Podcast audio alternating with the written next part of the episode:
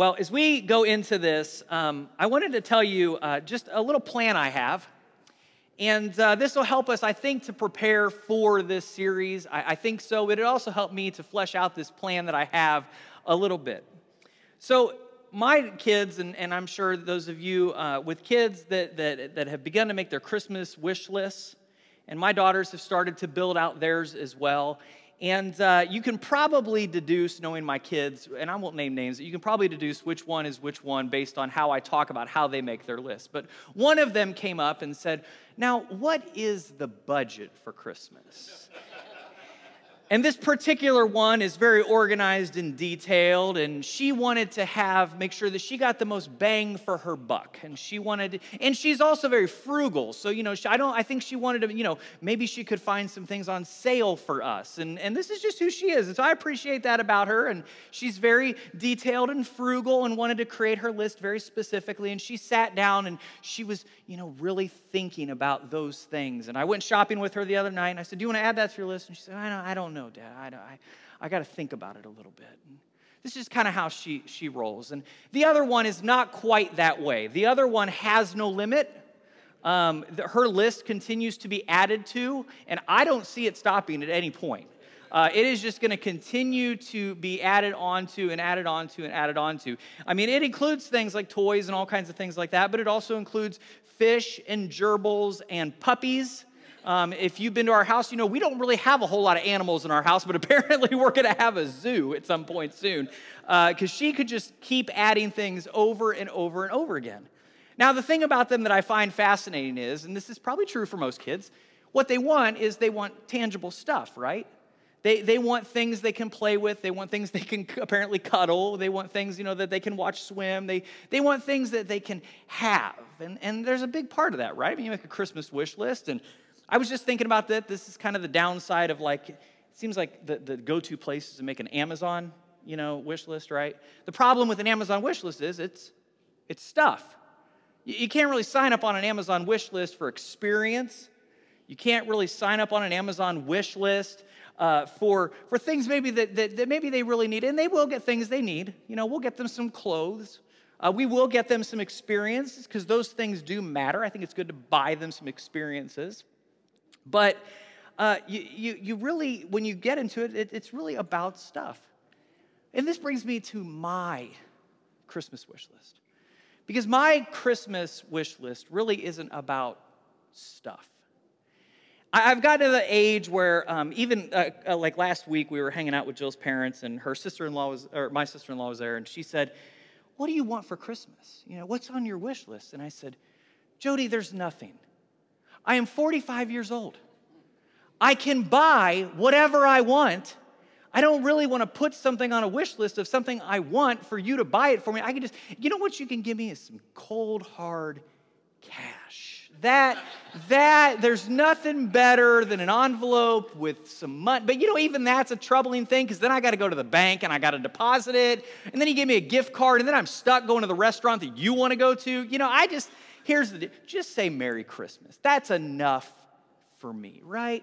But there is one thing that I really, really want, and it has to do with my girls, because they have stuff, and they want more stuff. And frankly, they have more than enough stuff. And the more than enough stuff has started to explode out of the cabinets in the basement.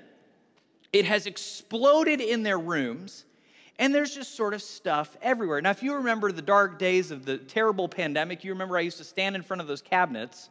And I used to stand there and, make the video and set all that up. And I'm sorry to bring all that back, but just for a minute, I want you to remember those days. And I just want you to know that my butt was firmly up against those cabinets, because if it was not, they would just open. And everything, and that's what we did. When we tore down, I would move the camera. I would move all the expensive stuff. I would open the doors. I would run for my life. And man, it was like an avalanche of Barbie. It was all these toys, and it just, I don't know how it happens. You leave, you come back, they multiply. I don't know what's going on in that Barbie world, but there's more. I'm like, where did we get all these? How did this happen? So I go down there, and the biggest problem I have is I can't get to my office, because my office is right around the corner of the basement. So I come down, and there's one thing that we ask, and I'm sure you have this with your kids, or you had this with your kids, or your parents had this when you were a kid. There was that one thing. You can have the biggest mess right here. You can have this space. You can do your thing. I just need a path. I want to be able to get to the office without being accosted by a Barbie shoe. I don't want to have Legos stuck to me on the way back. I want to be able to get my laundry without tripping over toys. I just want a clean path. And when I walk in your rooms, I want to walk in without danger of destroying your toys. Because then they get upset. Then they cry. And I say, well, you had it there under the dirty underwear. What did you expect me to do? I couldn't walk. But Dad, you ruined it. No, you put it there. See, and then the whole thing, right? Then I got to replace it. It's just a big mess. So anyways, here's my wish. My wish this year is that they would keep their rooms clean. And my wish this year is that they would give me a clean path, an unobstructed path to my office. That is all I want. So when you see them, would you just tell them, your dad, for this Christmas, guys, all he wants is your rooms clean and a hallway clean. Now the deal is, don't assume that we have a junked up house. My wife would be very upset if, you assume that we had junk everywhere. We just don't want to be doing all the cleaning. See, what I'd like is for them to take the initiative and do this themselves. But somehow in our raising of our children, they have, I don't know, for whatever reason, taken on the personalities of, well, Mommy and Daddy should clean the rooms. We'll just sit here and play video games while you do it. Now, that is unacceptable. That is just not going to happen. You are going to pick this thing up, right? So I have a plan. And I'm so glad that my mother is in here because the plan involves my mom. Now, if you know and she doesn't know any of this, by the way. If you know my mom, you know that she is organized, you know she is detailed, you know that she actually enjoys picking stuff up. I mean, I told her she should start one of those like cleanup, where she comes in, she does the organizing, she gets their closet together, tells them, does this still bring you joy, throw it away kind of thing, right? That kind of deal. My mom, if people weren't involved in it, she'd be great at it. If it was just the house, she'd be fine. See, then you got to put people in it and that whole thing, I don't know. The people might be the problem. And that's not to say my mom isn't a lovely person. She just can't stand the people. She can't stand the messes because she'd be hard judging. She'd be walking in and being like, what did you do in here? How long has it been since you've cleaned? And then she'd lose the job. See, the whole thing, it would just be a mess. But anyways, I am going to use that to my advantage, though. And I'm going to invite my mother to come over. She's going to show up, and we're going to sit the girls down. And we're going to look at the girls, and we're going to say this. Girls, and I quote, girls, Grandma is here, and Grandma is here to help. Now, Grandma lives like, a bike ride away from our house, so she's close. Grandma is here, and she's going to do, for a one time only, we are going to help you to pick up your rooms and organize them. We are going to pick up the basement, and we are going to organize it. And then, here's what we're going to do. One day before Christmas, Grandma is going to come back uninvited, unexpected. She's going to walk in, and she's going to do an inspection. And we're going to give a little bit of an initiative to this. Some of you may call this a bribe. We're going to take one of those wish lists, and we're going to go down the wish list, and we're going to find a place, and we're going to check a box. And we're going to say, you get to pick one present on this list. And if you can keep your rooms and the basement together, both of you together, keep the path clean, you will get one of your gifts early. You will get one of your gifts before Christmas. Now, see, I can't involve Santa Claus because the problem with Santa Claus is his schedule is too certain. They know when Santa Claus comes. It's when you go to bed on Christmas Eve. So that's not going to work, right? Because I want them to not know when it's happening. This is an unexpected, anticipated inspection. The grandma is just going to walk in the house and say, let's see it. And it could be any day this month. What do you guys think? I think it's pretty solid. Isn't it solid? I should write a book about this. I actually didn't make this up. I just want to be honest with you. I found this from somebody else, and I adapted this. But I think it may work. Mom, what do you think? See, this is why I need a gift card, so I can take her to dinner, and I can get her in on the plan. So maybe I do need the gift card or the cash, see? But anyways, I don't know if we're really going to put this plan into place. I think Jill is a little uncertain about it. I like the idea, but we'll have to see. And I don't know if I can convince my mom to participate in this. But here's why I wanted to tell you this. Because if you could put put yourself in the shoes of a kid for just a moment. If you can think back to when you were a teenager with a messy room, if you can put yourself back into the mind of a child with a closet full of toys where you know the toys don't belong in the closet, they belong on the floor so you can find them, right? You know now what that anticipation would be like, not knowing when grandma might show up. It'd be so hard because it's almost impossible for them to keep the room clean. It doesn't happen. I don't know what takes place. You know, it gets clean and it's just gone, right? That's just kids. Kids are just like this, but I want you for a moment to think about, can you remember that feeling? Can you remember anticipating, being unsure? Now, and then add to that this aspect of, I don't know when grandma's going to show up. I don't know when it might happen. And you can sort of in this moment now, I think, start to feel this sense of anticipation. You can start feeling this idea of what it feels like to have this sort of expectation, of waiting, of not knowing, of just that kind of just that tension. Does that make sense? There's a tension in that. And that's the kind of mindset that I want us to have as we go into this Advent. It's the mind that I want us to have, this idea of this tension of expectation that I want us to have in the season.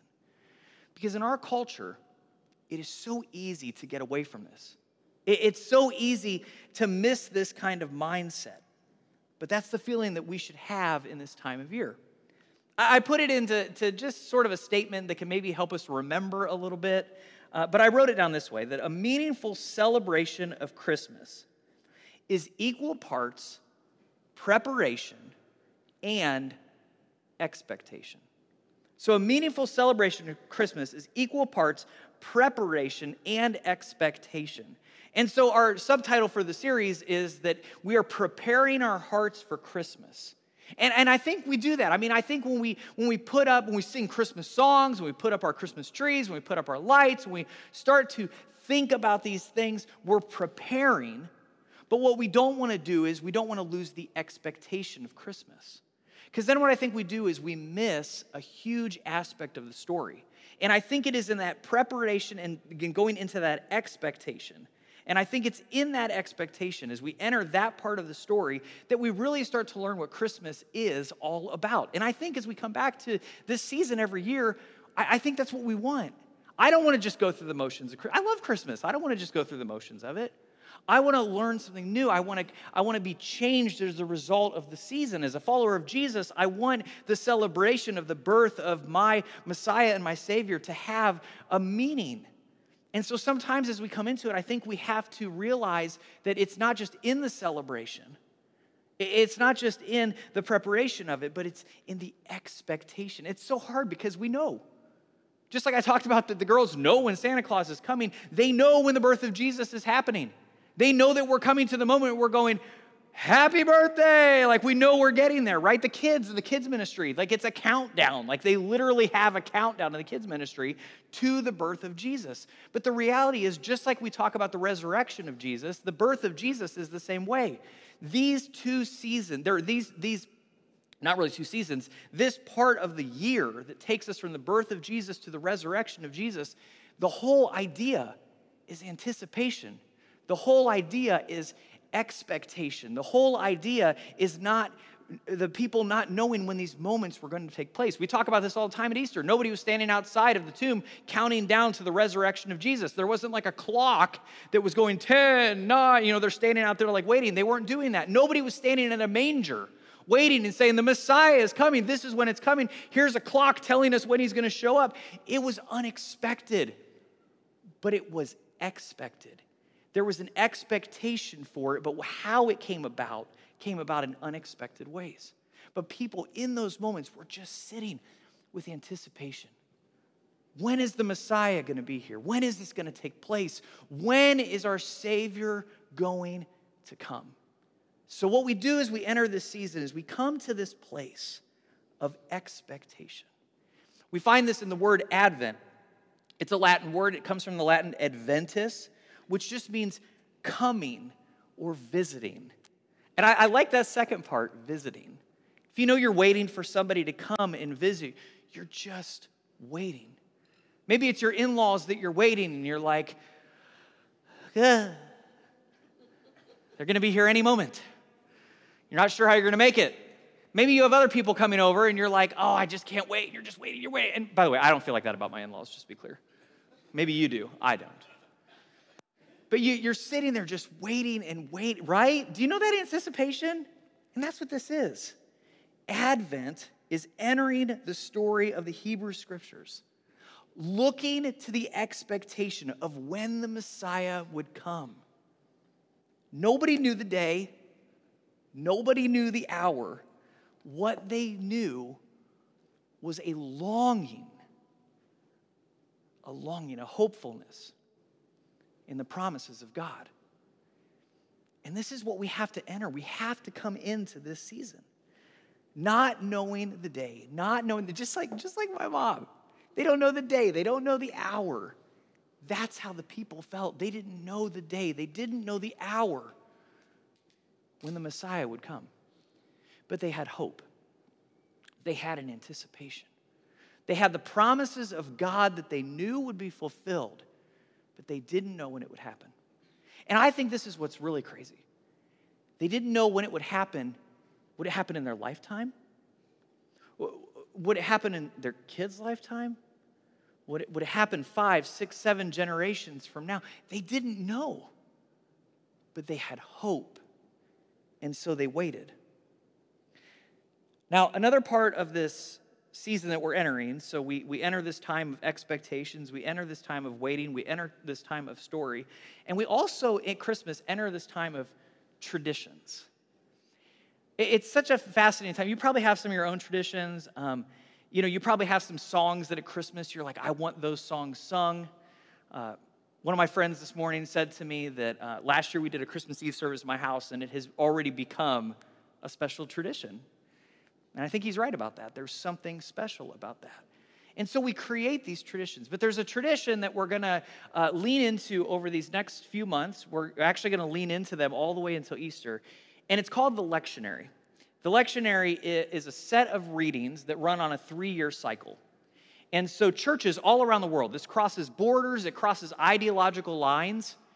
All these churches around the country and around the world are reading the same passages together.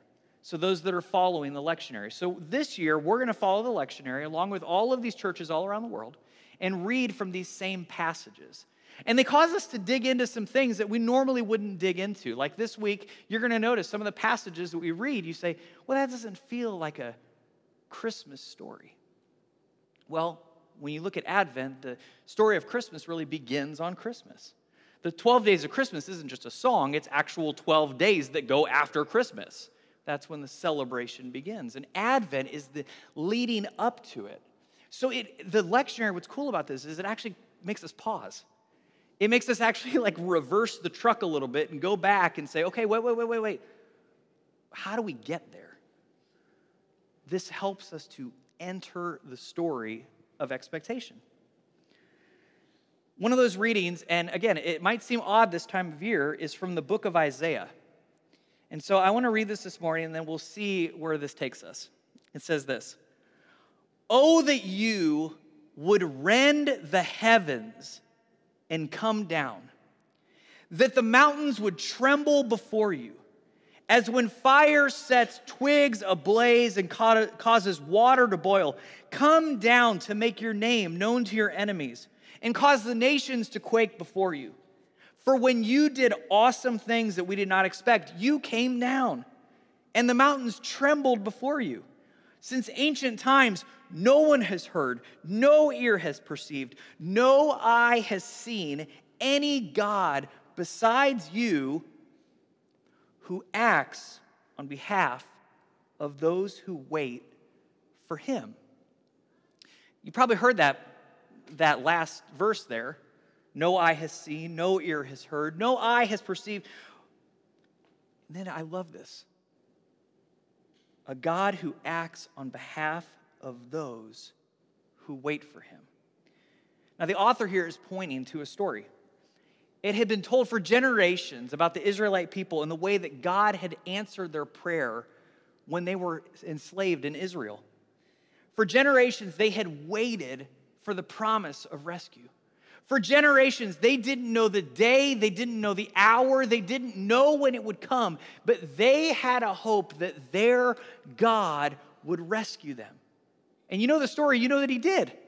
You know that Moses goes into the promised land, he confronts Pharaoh. Pharaoh eventually releases the people after the plagues and after the reality of the awesomeness of God present in these moments. The people are going to the promised land and they go to Mount Sinai.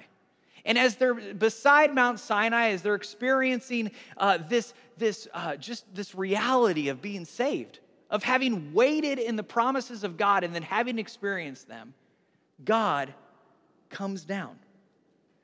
God shows up in those moments. The story tells us that at Mount Sinai, then God showed up in fire. God showed up in earthquake. And so this writer of this passage is saying, do you remember this? Do you remember this story? Because remember, again, the Hebrew people, the Israelite people, for them, entering the story mattered. They were a people of story, and they were a people of the promises of God told through these stories. And so they remembered. And he says, do you remember the promises of God? Do you remember this moment? Do you remember how God showed up? He says, oh God, that you would do it again. I love that. Oh God, that you would do it again. Sometimes for us, I think we enter moments of life. We know that God has been faithful, but I think we have a really hard time praying that. God, would you do it again? Like, what would change in our lives if we believed in the promises of God? We saw the way he was faithful in our lives, and we had the boldness to say, God, do it again. And that's what he's calling out to here. God, do it again. But I love this. Let's go back to verse 4. Since ancient times, no one has heard, no ear has perceived, no eye has seen any God beside you. And I know sometimes we read this and we think of Isaiah and we sort of hear the voice of Isaiah in some boring tone that maybe our Bible app would read to us, and there's like some music behind or whatever. I think Isaiah's preaching. I think he's getting kind of stoked here, and he's like, look, no one, man, no one has heard. No ears perceived, no eye has seen any God besides you. Maybe he's going to break out into song. I don't know what's going to happen, but I think he's in the middle of worship here. And then he says, and who is that God? He's the God who acts on behalf of those who wait. So Isaiah does something so cool here. He encourages their people to remember how their ancestors waited in expectation. He says, do you remember the way that God came down?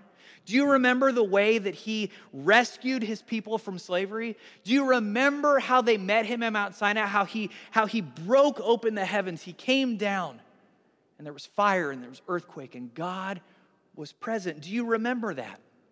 He said, now I want you to wait in expectation for that. I want you to wait for the moment that he comes down.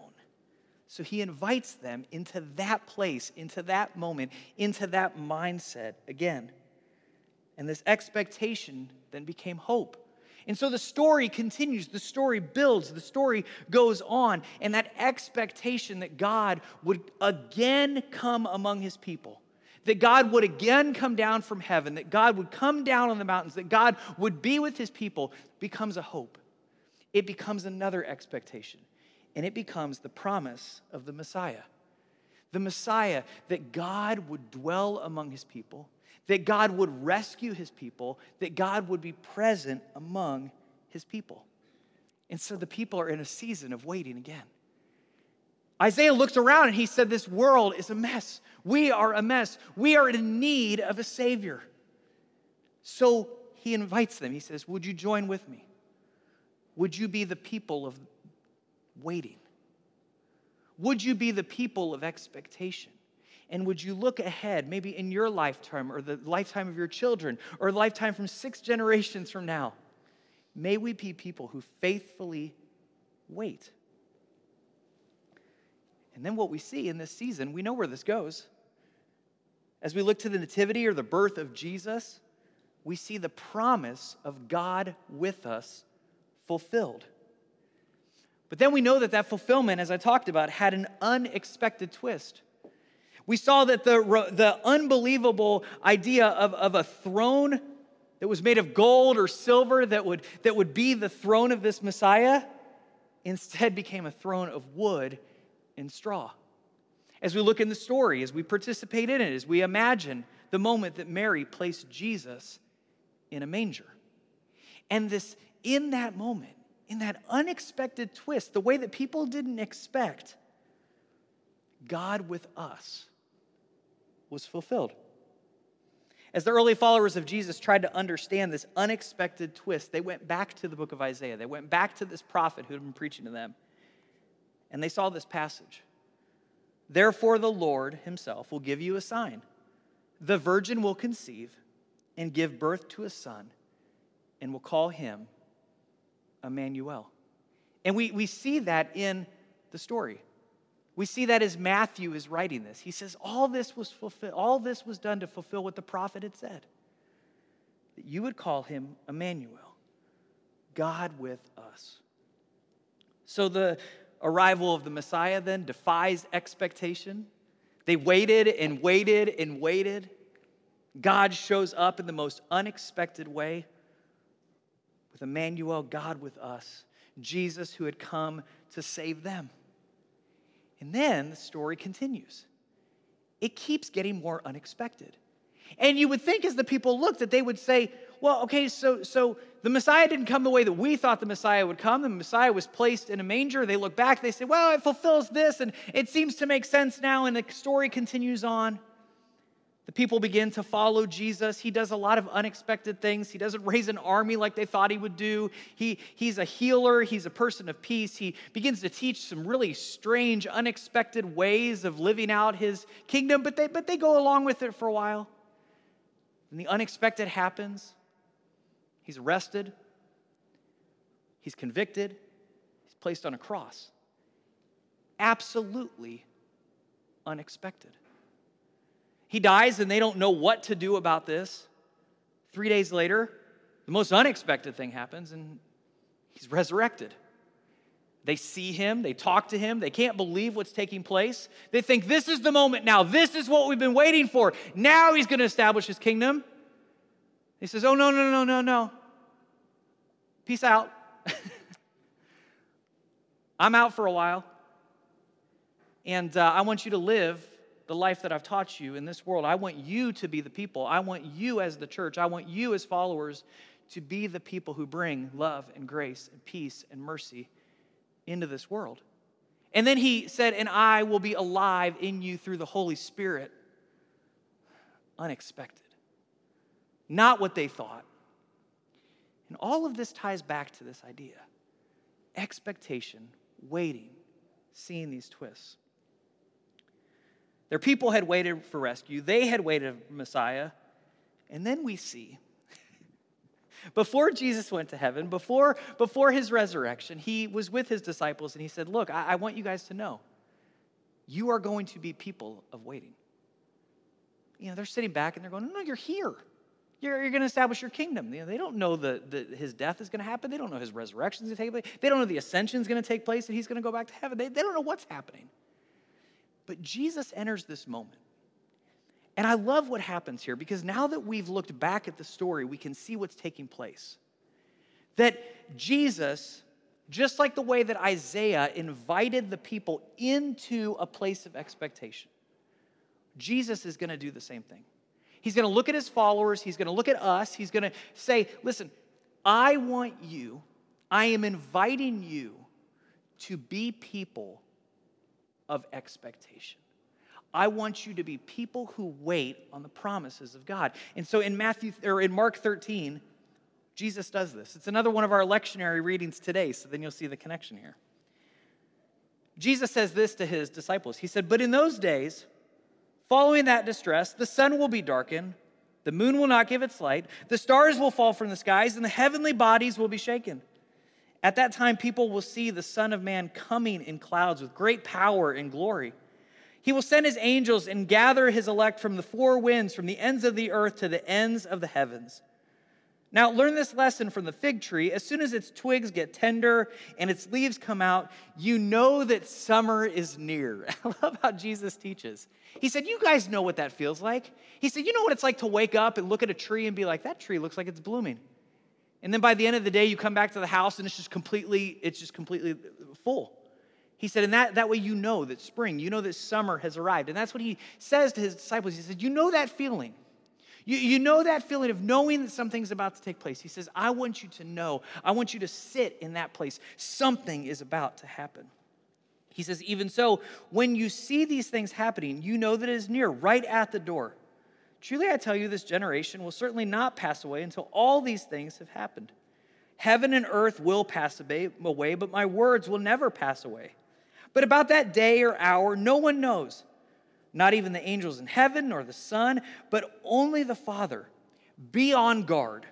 Be alert. You do not know when that time will come.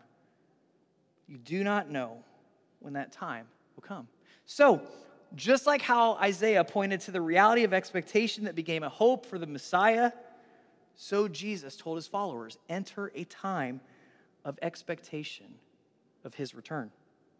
And once again, just like the ancient stories of hope, they wouldn't know the day and they wouldn't know the hour. He told them and he tells us, just be ready. And then he's told another story to make a point. He said, it's like a man going away. He leaves his house. He puts his servants in charge, each with their assigned task. Pick up their toys. Keep the hallway clear. And he tells the one at the door, he says, keep watch. Keep watch because you do not know when the owner of the house will come back, whether in the evening or at midnight or when the rooster crows or at dawn. If he comes suddenly, do not let him find you sleeping. What I say to you, I say to everyone, watch. See, the season of Advent, it's about entering the story of expectation. It's about going all the way back to the story of the Israelites, walking from rescue, coming to Mount Sinai and being invited again, come into this moment where God came and rescued you, where he was present with you in this moment. We walk forward in the story. Isaiah looks back at that moment. He says, remember that day? He says, have that mindset. Be expecting, be waiting. A Messiah is coming. So the whole thing begins to reset again, and these people come back, and they enter this place of expectation again, and they look forward. And they say, we will live as people waiting for a Messiah who is to come and to save us. And they enter a story of expectation. They begin to follow Jesus. They see his teaching. They see what he's talking about. They see what he's bringing to this world. They see his grace and his love and his mercy and his justice. They see the way that he brings life like nobody else can give. No eye has seen, no ear has heard, no one has perceived a God like this. And then Jesus looks at these disciples in a most perplexing way and says, I want you to go back over here because you think this is how the story is going to go. No. I need you to go back here because I want you to reset again, back it up, come back to a place of expectation. Because he says, one day, it's not today, one day, he said, I will return. And I will restore, and I will fully renew. And he said, in this moment of expectation, he said, the coolest thing is going to happen because my Holy Spirit is going to live within you, dragging you forward, pushing you forward, leading you to that return, making it so people like us look to that day and say, someday Jesus is coming back. And people look around and say, well, I don't really want Jesus to come back. I'm kind of excited about this season with the Colts, man. I can he just wait a little bit? And we go, that's crazy. Jesus, you come back right now. It's why in the moments that I sat with my dad in the final days of his life and he said, "Come, Lord Jesus," I could say it with him. "Come, Lord Jesus. I don't need any of this. This life is wonderful. The friendships and the family, the goodness of this church and this life are wonderful, but nothing compares to the return of Jesus and his restoration of this world." And I know that sometimes it's hard for us to imagine that. It's hard for us to even begin to think what that might look like. And that may sound like a crazy idea. But here's what happens. As we look to that day, as we think about what the world should look like, you know what that world looks like? That world looks like a place where there is peace. And I mean peace. There is no hate. There is no racism.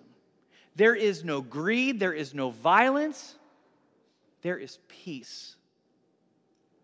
I look to that world and I see a place where there is mercy. I look to that world and I see a place where there is grace.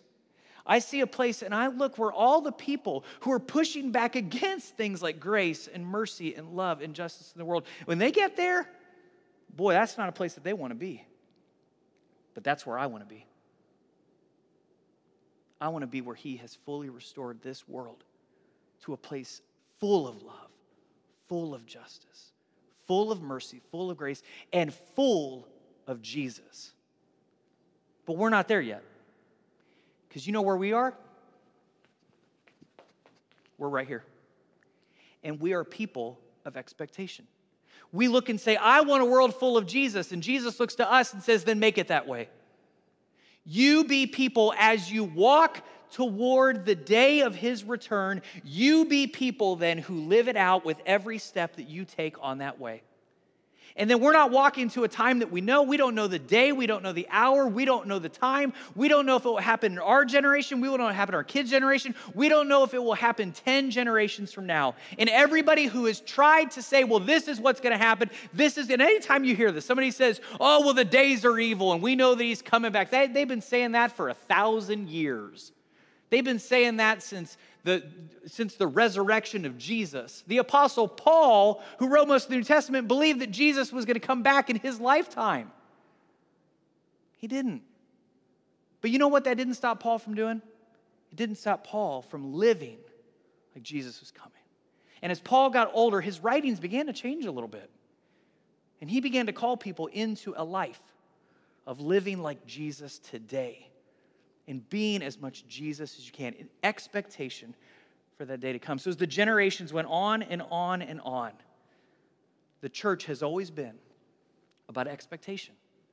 And so baked in to our traditions, into our seasons, became the season that we call Advent. With these readings that if we read them all on their own, wouldn't seem to make any sense. They would seem strange. They would seem out of touch. But when we know the background to it, all of a sudden we recognize what they're trying to do. They're saying, "Church, you, the global church, let us enter the season of expectation." Because as we do that, it has us yearning for the return of Jesus. We understand the expectation of the people who waited for the Messiah. And now we enter at the same time the waiting, the reality of the return of Jesus. So in an attitude of holy expectation, I invite us in this season to look for the return of Jesus when he comes to fully redeem, to fully rescue, to fully restore. And we enter this season, I love this, in faithful expectation. I've talked a lot about this idea that, we should live lives that cause people to say, "There's something different about that person. Well, what's different about you?" Because I know my Savior. I know my Savior's coming back. And so because I know my Savior is coming, I am anticipating, I'm excited for that reality. Because let me tell you about the kind of world. Actually, no. Let me show you the kind of world that he's going to bring. Well, how are you going to show me that? Well, let me tell you about Jesus. And let me tell you what he did in my life and how he changed my life. Because I'm not the same person that I was before Jesus. Because of Jesus, my life is full of joy and love and grace and mercy. My life looks like the world that Jesus is going to bring. And I don't always get it right. Sometimes I mess up, man. I'm just as broken. But here's what I want you to know is that there's an invitation for you. Come with me. Come experience this. Because I promise you, your life will never be the same. Let's pray. God, we are so thankful to enter this season, to begin to celebrate. But would you help us in these moments to be joyful, to celebrate, to sense your peace. Help us to see our decorations. Help us to see our celebrations and our parties in a different light, knowing, God, that you are one day going to throw a party that none will ever compare to, and help us look forward to that day. And it is in your name that we pray today. Amen.